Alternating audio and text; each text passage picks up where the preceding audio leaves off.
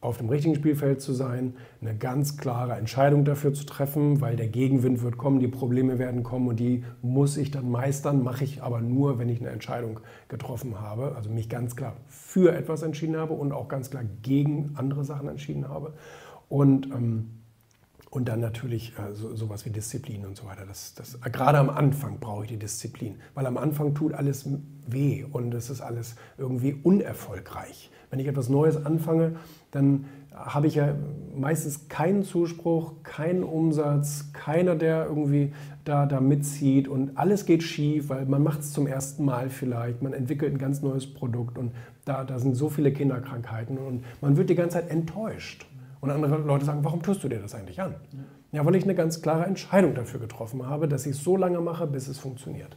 Und das ist sicherlich dann auch so ein bisschen diese unternehmerische Eigenschaft, die man braucht. Also man, man muss natürlich ähm, die Bereitschaft haben, zwischendurch zu scheitern, also einfach auf diesem Weg viele, viele Setbacks, also viele Niederlagen irgendwie zu erleiden und die dann auch ähm, zu akzeptieren, aber weiterzumachen. Das ist eben das, das, das große Geheimnis. Und wenn ich jetzt zum Beispiel so eine Schallplatte ähm, äh, verkaufen will, muss ich natürlich auch kommunikativ sein. Also ohne, also ich muss ja, ich muss ja reden, ich muss ja irgendwie aufmerksam machen und ich muss auch einen Kanal öffnen, wo dann der Interessent auf mich zukommen kann und die Schallplatten bestellen kann oder sich die angucken kann, etc. pp. Das ist eben natürlich auch wahnsinnig wichtig. Also Kommunikation ist das halbe Unternehmerleben. Wer, wer irgendwie in seinem Kämmerlein darauf wartet, dass irgendjemand an die Tür klopft, der wird natürlich kein erfolgreicher Unternehmer. Du musst schon ein Schreihals sein, du musst schon ein bisschen, ein bisschen laut sein und Aufmerksamkeit erzeugen, insbesondere wo es immer mehr Menschen gibt, immer mehr Konkurrenz gibt. Ähm, wenn der Mensch morgens rausgeht, das Haus verlässt, dann prasseln so viele Zehntausende von Eindrücken und Botschaften auf ihn ein, dass du schon wirklich eine ganz schön, ja, ich sag mal, eine laute, einzigartige Botschaft brauchst und die auch so oft wiederholen musst, bis sie irgendwann zu ihm durchdringt. Weil sein Gehirn beschützt ihn vor diesen ganzen Eindrücken. Das ist ja das Tolle an unserem Gehirn, dass wir nicht durchdrehen, wenn wir das Haus verlassen, weil wir einfach so viele Sinneseindrücke verarbeiten, sondern sie werden einfach nicht verarbeitet. Das Gehirn sagt einfach, 99 Prozent davon landet einfach im Unterbewusstsein. Da brauchen wir es nicht kategorisieren, wir brauchen uns da keine Gedanken drüber machen, das bleibt da einfach. Also tatsächlich bleibt es da, das ist eine witzige Erfahrung oder Erkenntnis. Vorhin auch, was du sagtest mit ähm, Umfeld und so weiter. Alles, was wir erleben, wird abgespeichert. Jede einzelne Sekunde unseres Lebens. Nur wir können nicht aktiv darauf zugreifen. Dafür brauchen wir eine Hypnose und solche Sachen. Aber du musst es eben dann schaffen, bei diesem einen Prozent, was, was so sehr Aufmerksamkeit erzeugt, dass, dass, dass, der, dass das Gehirn sagt, oh, das scheint wichtig zu sein. Das, das zeige ich dir jetzt. Das ist eine wichtige Unternehmereigenschaft. Besonders bewusst geworden ist mir das während einer anderen Talkshow im öffentlich-rechtlichen, wo ich zu diesem Thema eingeladen war und ähm, wo ich dann sozusagen der Bad Guy war und habe dann sozusagen für den Egoismus geworben und auch für Selbstliebe geworben. Und ähm, das fanden die Menschen völlig komisch und haben auch ganz seltsame Kommentare nachher im Internet äh, abgegeben, was mich nicht störte, aber was mir bewusst machte, dass, dass, dass die Menschen sich gar nicht mit diesem mm. Thema beschäftigen. Mm. Und deswegen wollte ich da ein Buch zu schreiben. Schön. Ich reibe mich immer noch äh, ganz offen gesprochen an diesem Wort Egoismus. Gibt es für dich, Julian, das, sagen wir mal, passendste Synonym für dieses Wort, um es den Menschen so von außen recht zu machen? Also ich würde schon sagen, Selbstwert kommt dem am nächsten. Dass man sich selbst seinen Wert erklärt und selbst zuweist, ja. sich selbst befähigt, nicht darauf wartet, dass die Umwelt dir erlaubt, glücklich zu sein, ja. sondern das für sich selbst Ich muss sagen, ich finde diese Debatte um Medienzensur schrecklich. Ich finde es wirklich sehr, sehr traurig, dass wir wirklich ernsthaft öffentlich darüber diskutieren, wie Medien zensiert sein dürfen. Also wir haben schon hinter uns gelassen ähm, die Frage, ob Medien oder ob Anbieter, ob Plattformen äh, zensiert werden dürfen oder sollen oder Beiträge eben zensiert werden sollen, sondern wir fragen uns nur noch, äh, wir, wir stellen uns nur noch die Frage nach dem Umfang, wie es zensiert werden soll.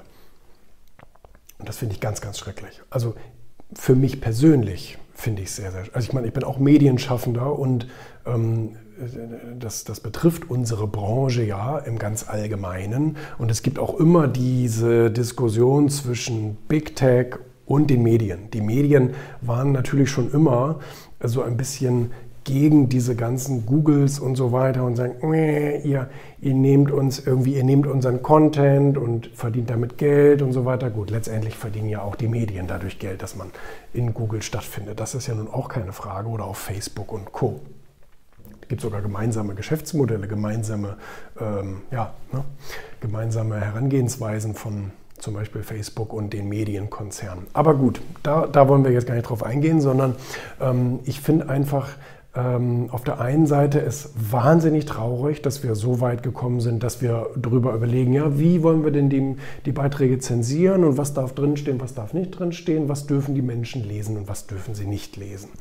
Ähm, das passiert ja dann manchmal auch indirekt, indem man einfach Anbieter abstellt oder Anbietern die, die Erlaubnis entzieht oder unter bestimmte Kontrollmechanismen stellt und so weiter und so fort. Auch dass zum Beispiel ja große Serveranbieter, ähm, Plattformen einfach den Strom abstellen dürfen. Ist ja auch, ich meine, es gibt viele, es gibt viele Gesetze für Dinge, aber für sowas gibt es scheinbar keine, keine Gesetzmäßigkeit. Das heißt, es ist also auch erlaubt, dass Unternehmen dann eben entsprechend Meinungsbilder oder Nachrichtenbilder kontrollieren. Gut, auch das ähm, ja, ist, ist eine andere Diskussion. Ähm, das Einzige, was mich daran stört, ist, dass man keine wirklich guten Argumente dafür hat, dass man Leuten eben auch überlassen muss, was sie sich durchlesen und was sie nicht durchlesen. Ob sie auf Telegram sind oder ob sie dann sich nicht anmelden ob es da irgendwie, ich weiß nicht, in, in, Zukunft auf nur so einen Warnhinweis, Warnhinweis wenigstens drauf zuläuft, dass man sagt, okay, Achtung, Achtung, Sie laden sich gerade eine App runter, in der auch viel extrem Kontroverses bis hin zu Illegalem diskutiert wird. Seien Sie sich dessen bewusst, dass Sie so eine App gerade runterlassen, äh, runterladen. Damit könnte man ja vielleicht sogar noch leben, weil es der Tatsache entspricht. Aber grundsätzlich zu sagen, eine Plattform verbreitet ja nur Mist und nur Verschwörung und nur, äh, was weiß ich denn, was für ein Denken, ähm, äh, das finde ich überhaupt nicht richtig. Das, das kann ich mir gar nicht gut, äh, kann ich gar nicht gut äh, verstehen. Ähm, auf der anderen Seite muss ich aber auch ja kritisieren, dass die Medienkompetenz, also, also wie hat jemand gelernt, die Medien zu, zu lesen, zu verstehen, sozusagen. Das haben die Menschen ja nicht gelernt. Und ähm, das vermisse ich nach wie vor in der Schule. In der Schule wird vielleicht analysiert, was für ein Zeitungsartikel eine Glosse ist und was ein, ein, ein Nachrichtenbeitrag ist und was ist ein Gastbeitrag und was ist ein Meinungsbeitrag. Aber ich habe das Gefühl, dass immer noch nicht wirklich darauf eingegangen wird, wie muss man auch selbst den Wortlaut etc., Satzkonstrukte, wie muss man die verstehen, wie muss man die einordnen.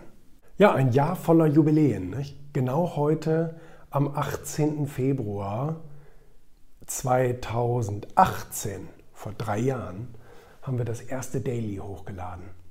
Ich meine, die, irgendwie, ähm, wir feiern ja so einige Jubiläen, jetzt äh, dieses Jahr zehn Jahre Sachwertmagazin, die hundertste Ausgabe, ähm, fünf Jahre Erfolgmagazin und jetzt tatsächlich drei Jahre Backhaus Daily. Spannend. Ich kann mich noch daran erinnern, da saßen Mirko und ich hier in der Firma und haben über dieses Projekt nachgedacht und ähm, und er war dann auch verantwortlich, die ersten Folgen zu realisieren. Hat er auch richtig gut gemacht, finde ich. Ähm, ich habe gestern, als ich das realisierte, dass es heute soweit ist, habe ich mir die erste Folge nochmal angeguckt. Die erste Folge damals äh, in Berlin haben wir die gedreht. In Berlin. Spannend. Sehr, sehr spannend. Und das hat mir auch tatsächlich schon, ähm, also nicht nur, dass es mir Spaß macht, ja. Momentan ist es vielleicht ein bisschen langweilig, nur weil momentan ist man gar nicht unterwegs so richtig. Da hockt man so ein bisschen im Büro rum und das ist ein bisschen eintönig, finde ich. Aber, ähm, aber nicht nur, dass es mir Spaß macht, sondern es hat mir auch schon wirklich viele Dienste erwiesen.